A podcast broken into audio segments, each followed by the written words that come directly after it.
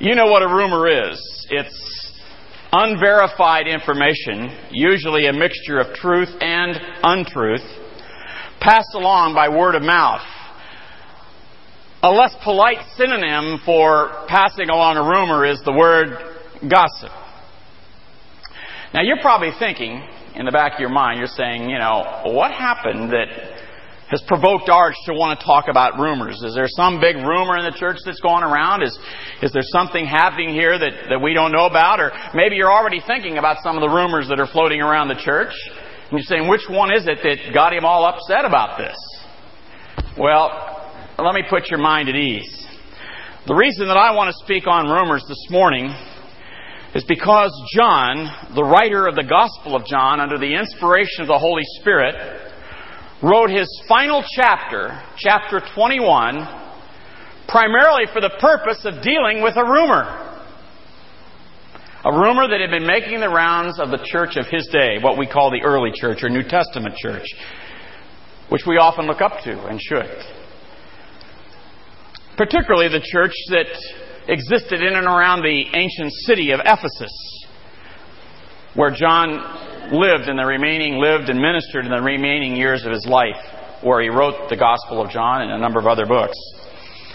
Clearly, in many ways, church life hasn't changed all that much in 2,000 years when you begin to realize what they were facing and what we face today. What kind of rumor would warrant a whole chapter of the Bible, a whole chapter of Scripture, which was very, uh, to produce a chapter of the Bible was a very time consuming an expensive process. It wasn't, you didn't go down to the local stationery store and buy a ream of 500 sheets of paper and scribble on it.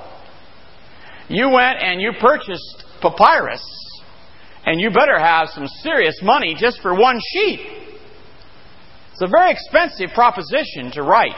And that's why much of the Bible is put forth in a succinct and clear way. There wasn't time for a lot of extras that we might have liked to have known, extra information and that would have helped us with our speculations. Instead, the Bible gets right to the point because time and the cost of writing is a very expensive process.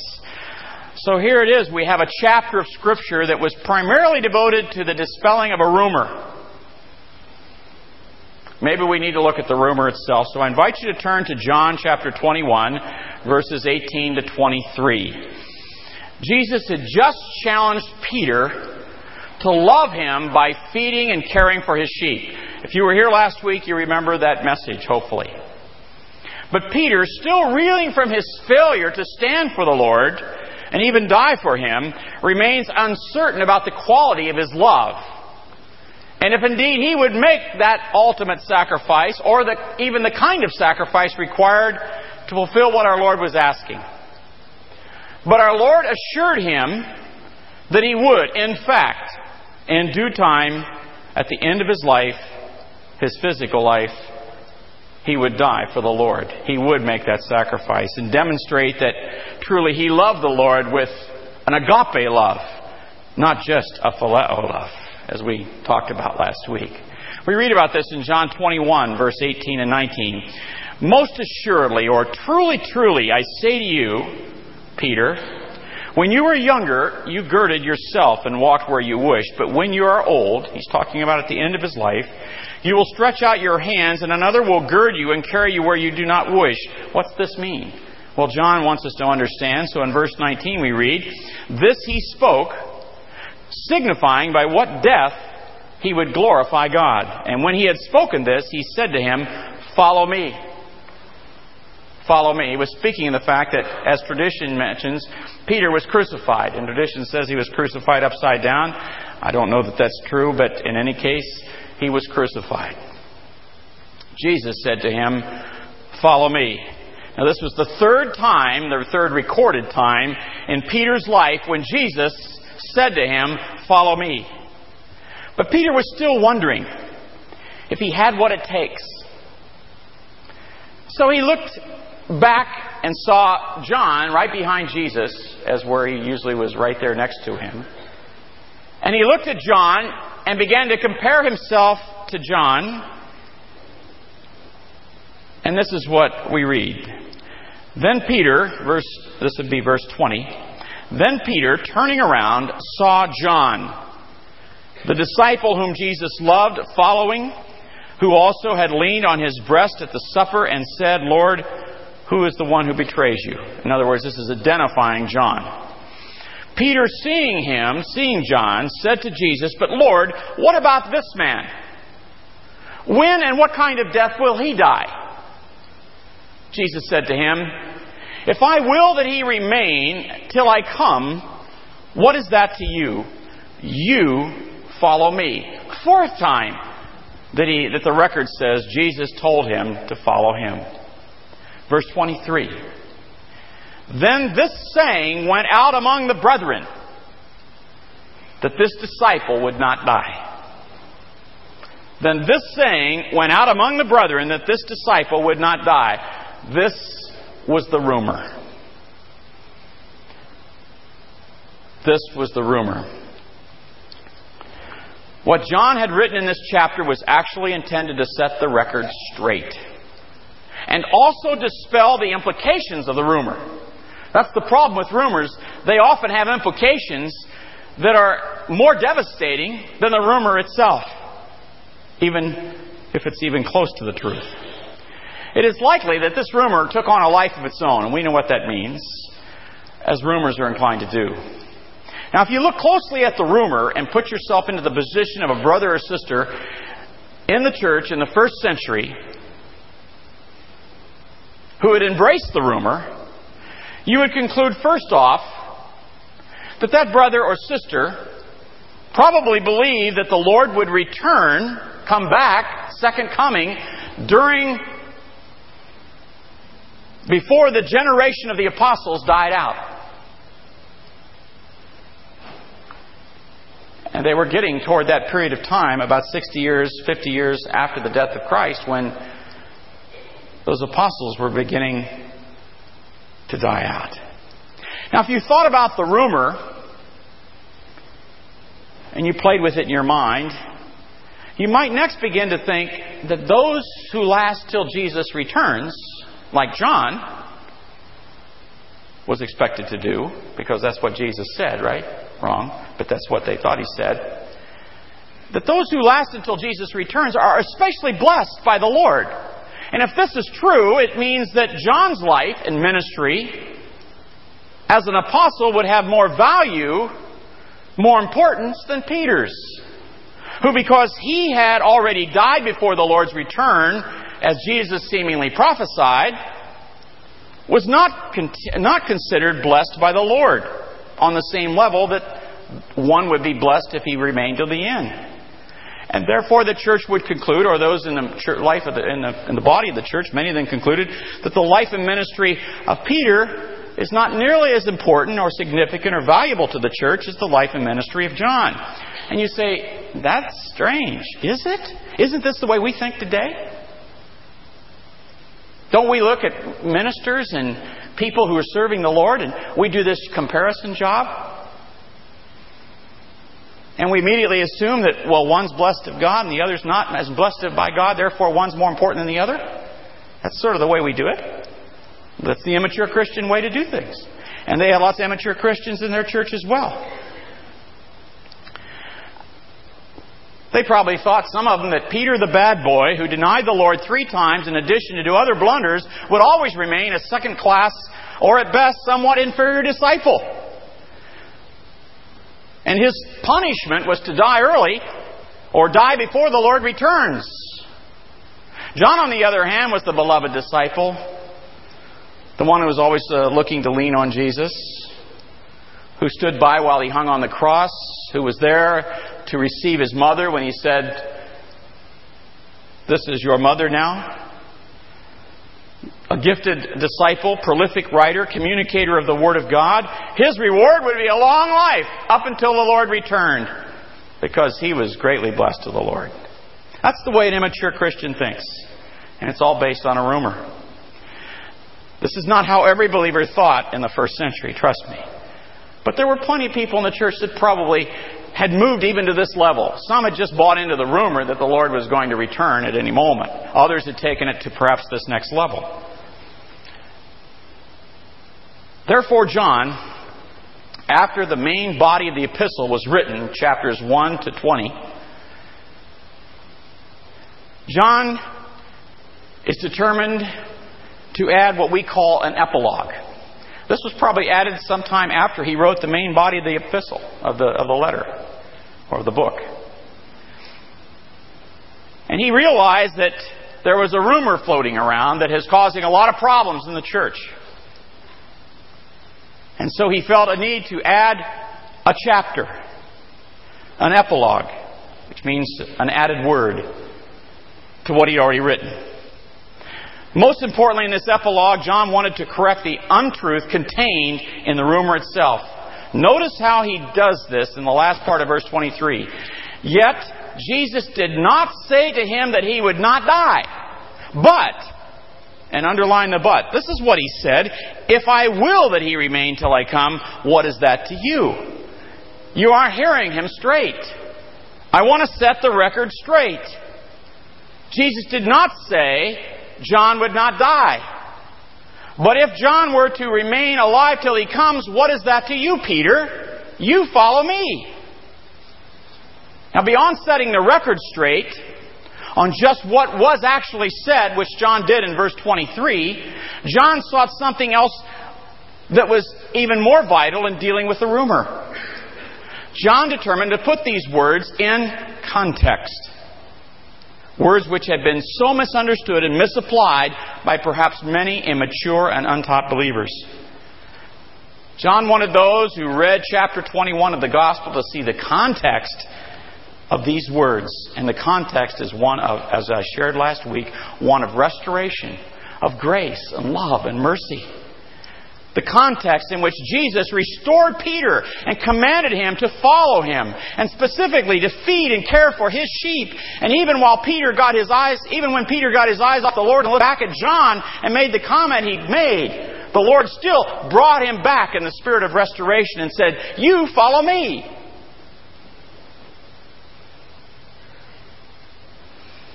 Regardless of what happens to you or John or any other disciple, you follow me. I have great things in store for you, Peter.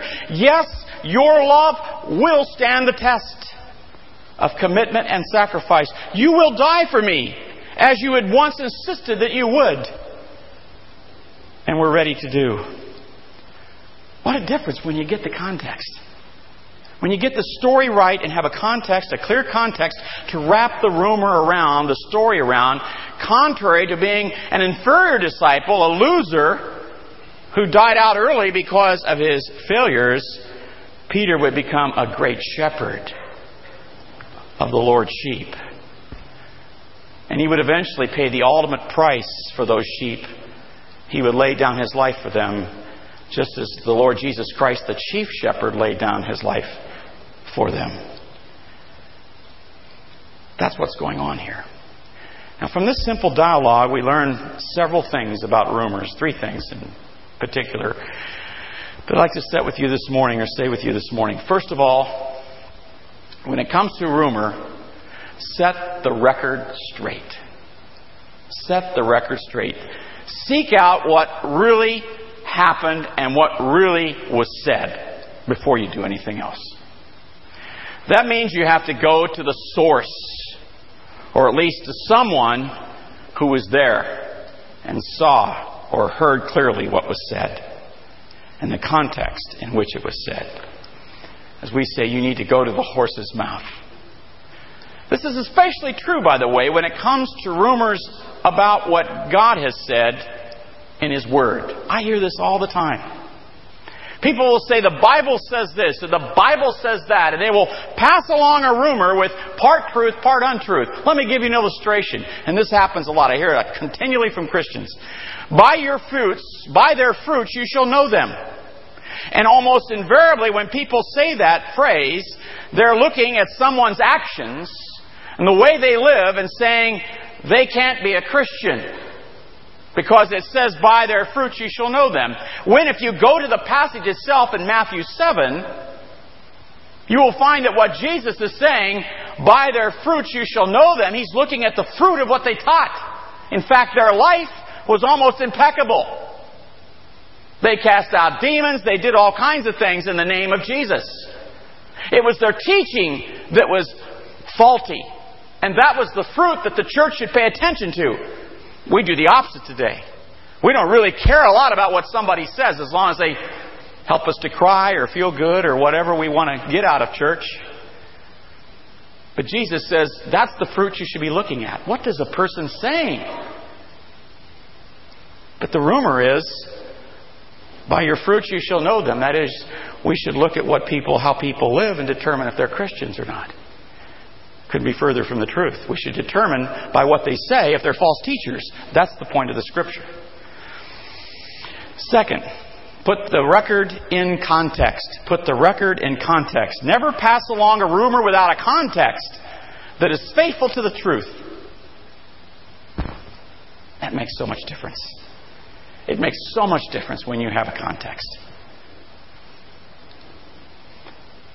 I've thought about illustrations, but the problem I've got is that if I say, give you an illustration, somebody here is going to pick up on it and feel badly. And I'm too old to remember what illustrations might have existed in former churches that I pastored. So I'm not going to share an illustration with you. I'm sure you've got plenty of illustrations. But it goes like this. You assume something because of what you hear, and then somebody puts what was actually said or done in context. And you say, Oh, I see what I see what's happening now. And you feel a little guilty inside because all along you were thinking and probably passing along, as I've done, rumor that is wrong. It conveys the wrong idea because it wasn't in a context that was faithful. So often, we think if we've quoted somebody accurately or described something honestly that we can pass on whatever we've seen or heard. But friends, if we leave out the context, a context that's faithful to the truth, we are in effect breaking one of the Ten Commandments. You shall not bear false witness. Because we are leaving people with, a un, with an impression that is not right.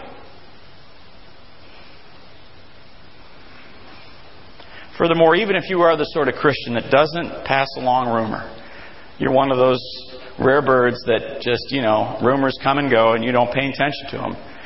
But if you hear a rumor and you know the context, first set the record straight and then put the record in context.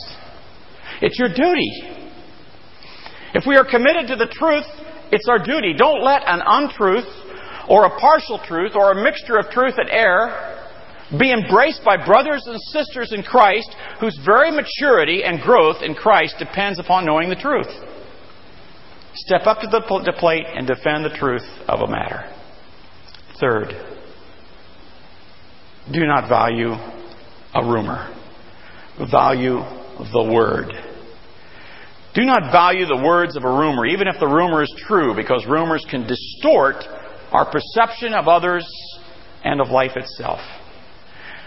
We as Christians, I think, are particularly susceptible to that. You recall a few years ago the, the big scandal that sort of floated around the Christian world about Procter and Gamble and this symbol that they had and all that kind of stuff, and that the president had had lunch with uh, you know, on, a, on a TV show or something and said something about Satan and that, uh, that they were part of the church, that he was part of the church of Satan and a bunch of nonsense. That went through the Christian world like like gangbusters. I remember everybody asking me, Have you heard about this? Rumor, rumor, rumor. I went online and just looked up one of the websites that's guilty of passing on this kind of rumor stuff. This is what that website said. The, the website's called Devil Companies, Devil Products, and Devil Logos. Sounds like it's a rumor, real rumor mill. It says, uh, We've received mail from time to time asking if Procter & Gamble the maker of many well-known soap and detergent products, is a satanic organization. Inquirers frequently call our attention to P&G's curious logo. In fact, I have no evidence whatsoever that Procter & Gamble is linked to a Satanism. The constant rumor that the president of this huge company once went on a major TV talk show and professed to being a member of a church of Satan has definitely been proven to be false. Well, then why are you talking about it?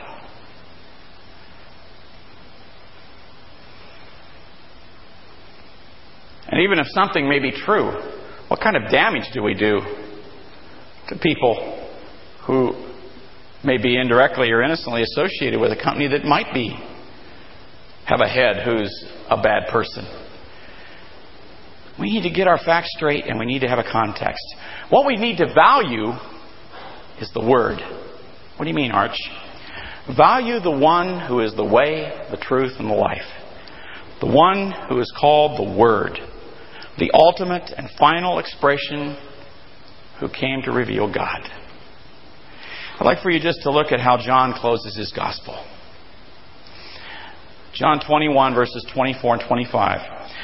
This is the disciple who testifies of these things, the whole gospel he's speaking about here when he says these things, and who wrote these things. And we know, we apostles and others who were there, we know that his testimony is true. John writes in the third person, as you know. And there are also many other things that Jesus did, but which, if they were written one by one, I suppose that even the world itself could not contain the books that would be written. Period. Amen.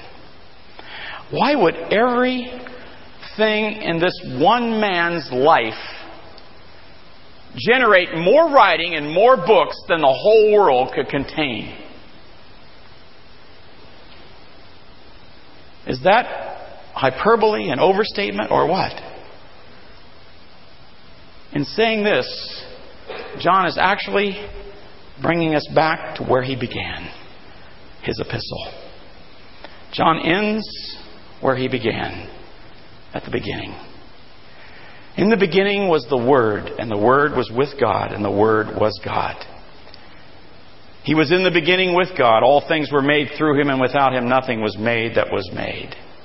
And the Word became flesh and dwelt among us, and we beheld His glory, glories of the only begotten of the Father, full of grace and truth. And of His fullness we have all received grace for grace. No one has seen God at any time. The only begotten Son, who is in the bosom of the Father, He, and you might insert the Word, has declared Him. Father, help us today to take to heart these things related to rumors and the need to be people who are committed to the truth, the truth of your Word, and not only the truth that is expressed by your Son, who is the Word. We ask this not for our sake, but for His sake. For it's in His name we pray. Amen. Okay, would you uh, pass your cards to the center here? It'll take about 15 minutes and we'll deal with this. Just come on down and pick them up here, guys, and uh, obviously we won't have time to deal with all of them.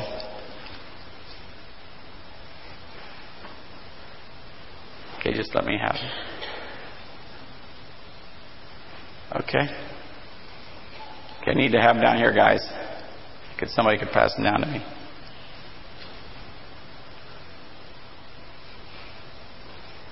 Thanks.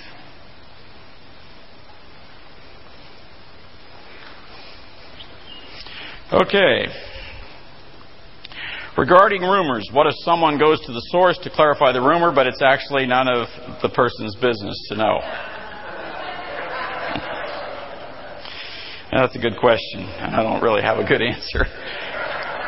You know, I, I think that obviously when we deal with a rumor, we should ask God for wisdom. And we shouldn't be blasting into a situation that maybe could uh, be even more damaging. On the other hand, if the rumor has gotten to a point where even that person's reputation is being hindered or hurt in some serious way, sometimes we need to risk going to the person and talking to them and getting a straight answer from them. I've gone a few times, and when I've heard rumors that, you know, for instance, somebody was committing adultery and, and it was open and well known, and, you know, it's not exactly an easy thing to go talk to a person about that. But you have to sometimes do that. And he may say it's none of your business, but in reality, I would say to him or her, it is our business in the sense that you're part of our church family. So I think it's something you have to really put some wisdom into and some balance. Why give in to the lie if you are an antichrist? If you're an antichrist? Well, I'm not sure I understand the question. But uh, certainly we should never give in to the lie if you're referring to some of the things that I mentioned there about Procter Gamble and something of that nature. I think we get my personal opinion is we Christians are we love we love the sensational.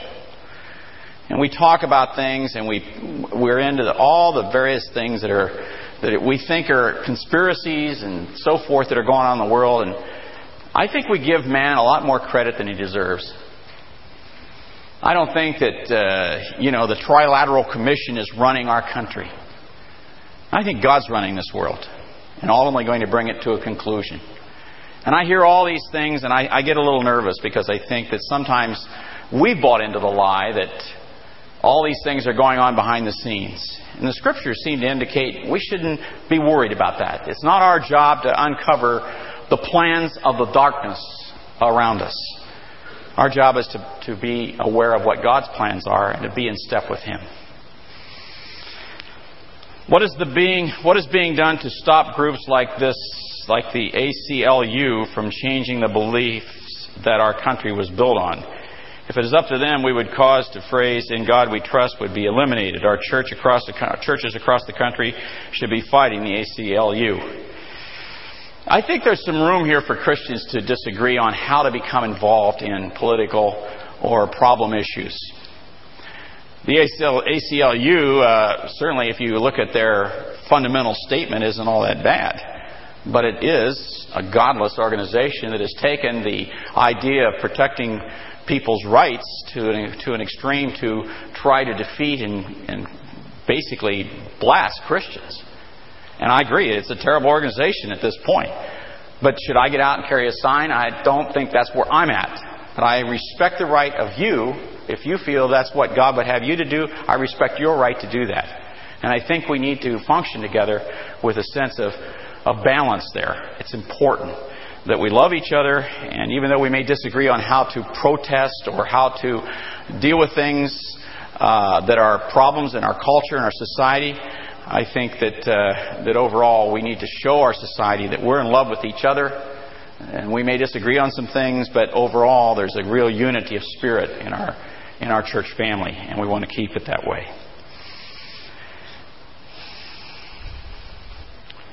John 3:16, please help me with the definition of believe. What does it mean to believe and how much do we have to believe? Well, this uh, brings up a little interesting question. I had one too that I wanted to ask you, and I'm going to ask you this question first and then you tell me, then I'll try to answer this.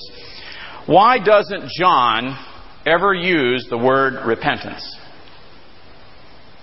Anybody want to answer that? Quickly. I don't want to be in trouble. Why doesn't John ever use the word repentance? I don't want all the Bible scholars here, but I'll pick on one, I guess. Okay, Bob? Well, because we, we don't gain our life by repenting or turning from sin. We gain our life by faith alone. Repentance may be part of So in a sense we recognize that we need to change our life, but we Christians life. Okay. Okay, here you have the passage in Scripture that John wrote. He says, I've written these things that you might what? Believe. And in believing, you might have life in His name. Believe that Jesus is the Christ, the Son of the living God. That's where John was going through his whole gospel. He wasn't talking about repentance because repentance isn't really at the crux of believing in Jesus. And so back to the question that was asked, help me with the definition of believe. I think that there's a problem today, and that is there's some Christians over here that are saying believe means to repent, it means to be committed, it means to surrender, it means to, to really lay your life on the line for Jesus, and all that's part of believe. But in reality, if you go to the New Testament, you never see believe in that. Believing was simply a, a simple act of taking someone at their word. It's just like if we, if you, we made an engagement tomorrow and I said to you, I, I, uh, we'll meet tomorrow at lunch down at Marie Callender's at noon. I believe if you say you'll be there, that I'm taking you at your word. You said you'd be there, you'll be there. Now that's a simple illustration, but the, we're, we're putting the emphasis on the wrong thing. Belief in the Scripture is simple. It's not complex. The problem is in whom we believe. And the point being is, as Jesus says, if we want to have eternal life, we must believe in Him for that life. We can't believe in Him and Buddha and, and a bunch of other things for eternal life. We can only believe in Him. That's the only name under heaven by which men can be saved and women can be saved. So believing is simple. It's just taking Him at His words. Jesus said, Truly, truly, I say to you, he who believes in me has everlasting life. Do you believe that? Or don't you believe that? Are you taking Him at His word? Then you have eternal life. If you don't think you have eternal life, then you haven't taken Him at His word. So assurance is sort of built into the whole process. If I ask you, do you have eternal life? And you say, I don't know. Well, then you haven't believed. That's the point of it. It doesn't involve repentance and submission, and all that's part of our Christian experience. It's not how we become a Christian.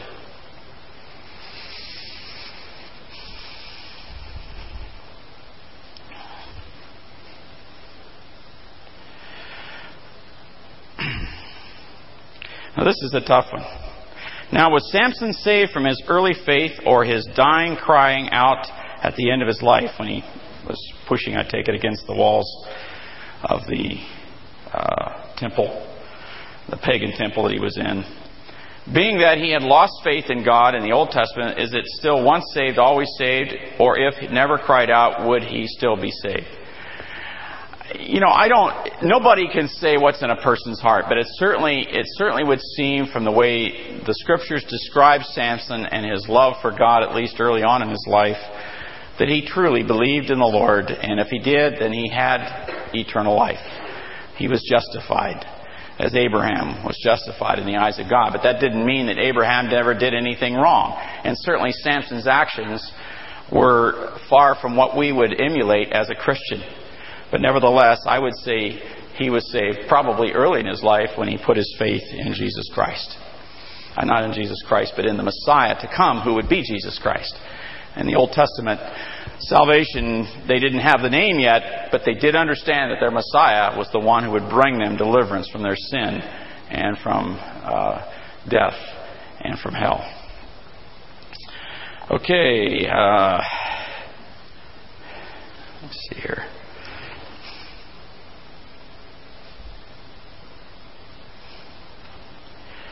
Lately, I've been tracing Jesus' lineage through David and Joseph, showing how he is the king. And I'd like to, to trace his priestly line. Can you give me some scriptures to go to?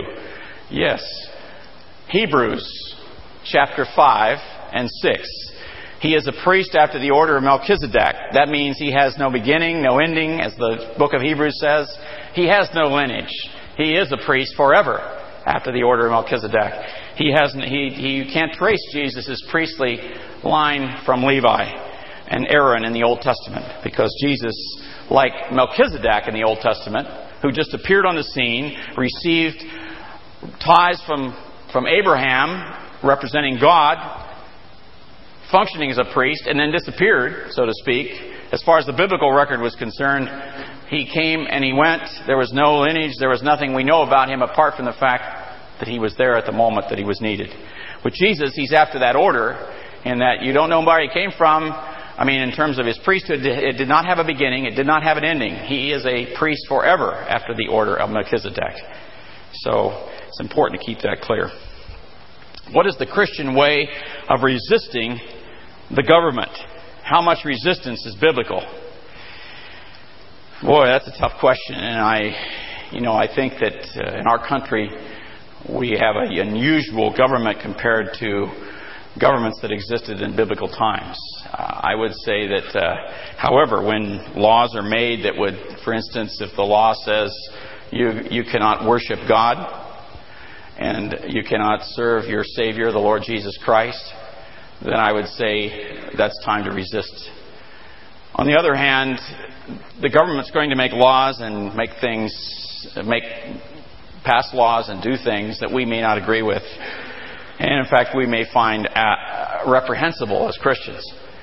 Remember, the, the government and the people are accountable to the Lord.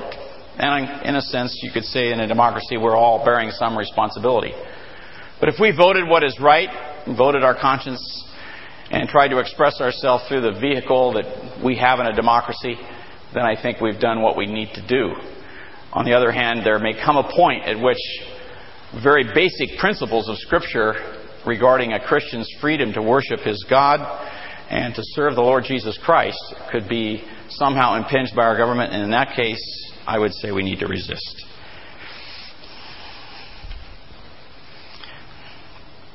How would you respond to James 2:19 with grace theology? Difference between believing that and believing in. Personally, I think I'll talk with you privately about that. If you, if that was your question, come and see me after church. Uh, I think we've heard a lot about that and don't need to continue to belabor it. Were the disciples in John 6:66 believers? I can't say. See, you can be a disciple and be a believer.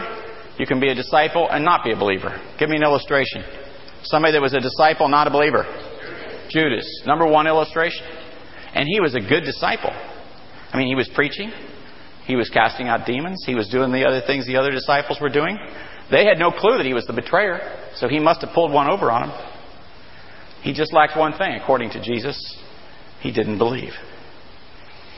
So, disciples could be believers or they could not be believers, and I don't think we can make that determination. In fact, that's one of the problems that we have is that when we try to play God and figure out whether a person's a Christian or not, we get into trouble. Because we start looking at their works and we look at what they say and we look at all these things. We don't really know what was in their past. I've often, well, I won't say that. Get in trouble. Move on. Why does do the? Uh, that probably wouldn't be a good one to discuss today. Regarding rumors, what if someone goes to the source? Oh, we're already back home. Okay, got one more one more question here for you, and then we're going to go to the Lord's Supper. John never speaks about forgiveness, except in one verse. It's in John 20, 23. If you have your Bible, you can take a look at that. Or I'm going to, they'll show it up on the screen probably for you. John 20, 23. And you, you probably saw that I passed over it rather quickly last Sunday. And the reason it wasn't because I didn't want to explain it. It's just when you get into explanation, it takes a lot of time away from being able to apply the Scripture. So there's always, you're always striving for a balance between the two. But this is what we read in John 20, 23.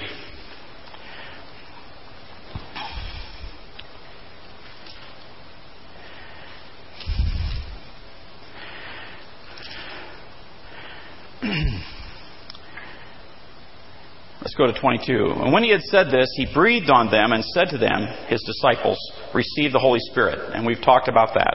Then he said, If you forgive the sins of any, they are forgiven them. If you retain the sins of any, they are retained. Now the problem is, is that why did Jesus seem to give over the authority to his disciples to determine who will experience forgiveness and who won't? That doesn't seem to be. I thought this was God's business about forgiving. But Jesus passed it to the disciples. What's going on here? Is this talking about salvation? Obviously not, because Forgiveness of sins is never discussed in John. Forgiveness is something that we experience, friends. It's something that has to do with our fellowship with God, our intimacy with God, our relationship with God. Receiving eternal life is something we receive that comes to us by faith in Him. The minute we believe, we have eternal life. But we may not be forgiven. You say, that's impossible. How could they do? Well, let's take a look at that. There is an illustration and interestingly, it's Peter who has set the rules down for forgiveness. Acts chapter 236 to 30 through 40 really sets this out. Take a look at it. Acts 236 we read this. Peter's preached this long message to a particular group of people called they were Jews, but they were a particular type of Jew. They were Palestinian Jew who had really been there when Jesus was put on the cross. And therefore, they were the ones crying out, Crucify him, crucify him. And so Peter brought them to a point where he said, This same Jesus, whom you crucified, verse 36, God has made him Lord and Christ. And you know what happened next? They were pierced in their heart. Now, if they were pierced in their heart over what he said in verse 36, which is clear, it's clear also that they believed that Jesus was their Christ, the Messiah, their Savior. And if they believed, then they had eternal life. But they were not yet forgiven. And they knew they weren't. Because they felt this awesome weight of having put God's own Messiah on the cross. And so what does Jesus do? Or what does Peter do there? Or they first they say to Peter, What what can we do to eliminate this burden of guilt that we have over the fact that we put Jesus on the cross, our Savior? And Peter says this Repent and be baptized for the forgiveness of sins, and you shall receive the gift of the Holy Spirit. Now, let me just make clear. I believe they already had eternal life. What they did not have was peace with God, harmony with God, a relationship with God, forgiveness with God. They weren't experiencing that. In order to experience that, they had to do something. They had to repent, turn away from this wicked act that they had done, and begin to follow and embrace the Lord Jesus Christ. And furthermore, they needed to be baptized. And once they did, they would experience forgiveness with God because baptism was a clean break with that generation that put him on the cross. That's why many people in for instance, in Muslim countries, if you say you believe in Jesus, that's one thing, but if you get baptized, they consider you dead. You're no longer a member of the family because baptism was a clean break with a generation or with a people. And that was the case with these Palestinian Jews. It was a clean break with them. And so, basically, Peter said, You need to break from this generation. He called it an untoward or perverse generation. You need to break from them, and the way to do that is to repent, turn away from them and away from what they've done, embrace Jesus, follow him, and be baptized. Those are requirements in order to receive the forgiveness of sins. Fulfilling exactly what Jesus said they would do in John chapter 20, verse 23. He said, If you forgive, it will be forgiven in heavens. So he gave them the authority to set down the requirements, so to speak. What's interesting is that when you get over into Acts chapter 10, and Cornelius, God begins to step into the picture and set down the requirements for the Gentiles. And you know what the requirements were to be forgiven as a Gentile? None. Cornelius, a typical Gentile, is listening to Peter preach the gospel. And what happens? While Peter's preaching, the Spirit of God falls upon him. Peter in the next chapter says they were forgiven just as we are. They didn't have to be baptized. They didn't have to repent. They were baptized and they did repent, but it came after the fact of for forgiveness. Read it carefully. It's in Acts chapter 10, verses 44 to 48. So you have God enabling a Gentile who wasn't guilty of putting Jesus on the cross, and being enabled to have forgiveness right away. Whereas the Jew who was guilty of being part of that, that crucifixion of Jesus, for him, it was required before he could experience forgiveness. He could be saved just by believing. But to experience forgiveness and closeness and intimacy with God, he had to be baptized and repent. For a Gentile to experience immediate intimacy with God, he simply believes. And that's what most of us experienced, isn't it?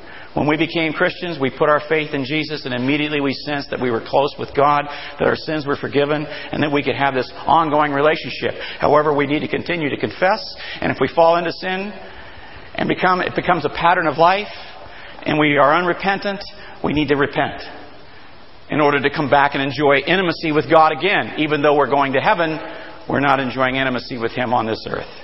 And we're losing ground with Him in terms of our future reward. This is a complex subject, but I wanted to just touch on it because I had slid over it, and I know that it's something that, uh, that some of you have mentioned. I thought it would show up in the cards, but you were merciful. Let's uh, move now to our Lord's Supper observance. Our Father, thank you for this special opportunity we have to just consider these questions and the truth that is brought out from your Word. I just pray that you would help all who have heard these answers and responses uh, that uh, they may understand what uh, was intended to be said. And if there's any confusion, Lord, you might bring them uh, to me and that we might discuss it further and be able to make things more clear for them. And again, I just thank you for your, for your word and for the wisdom it gives to all of us. In Jesus' name, amen.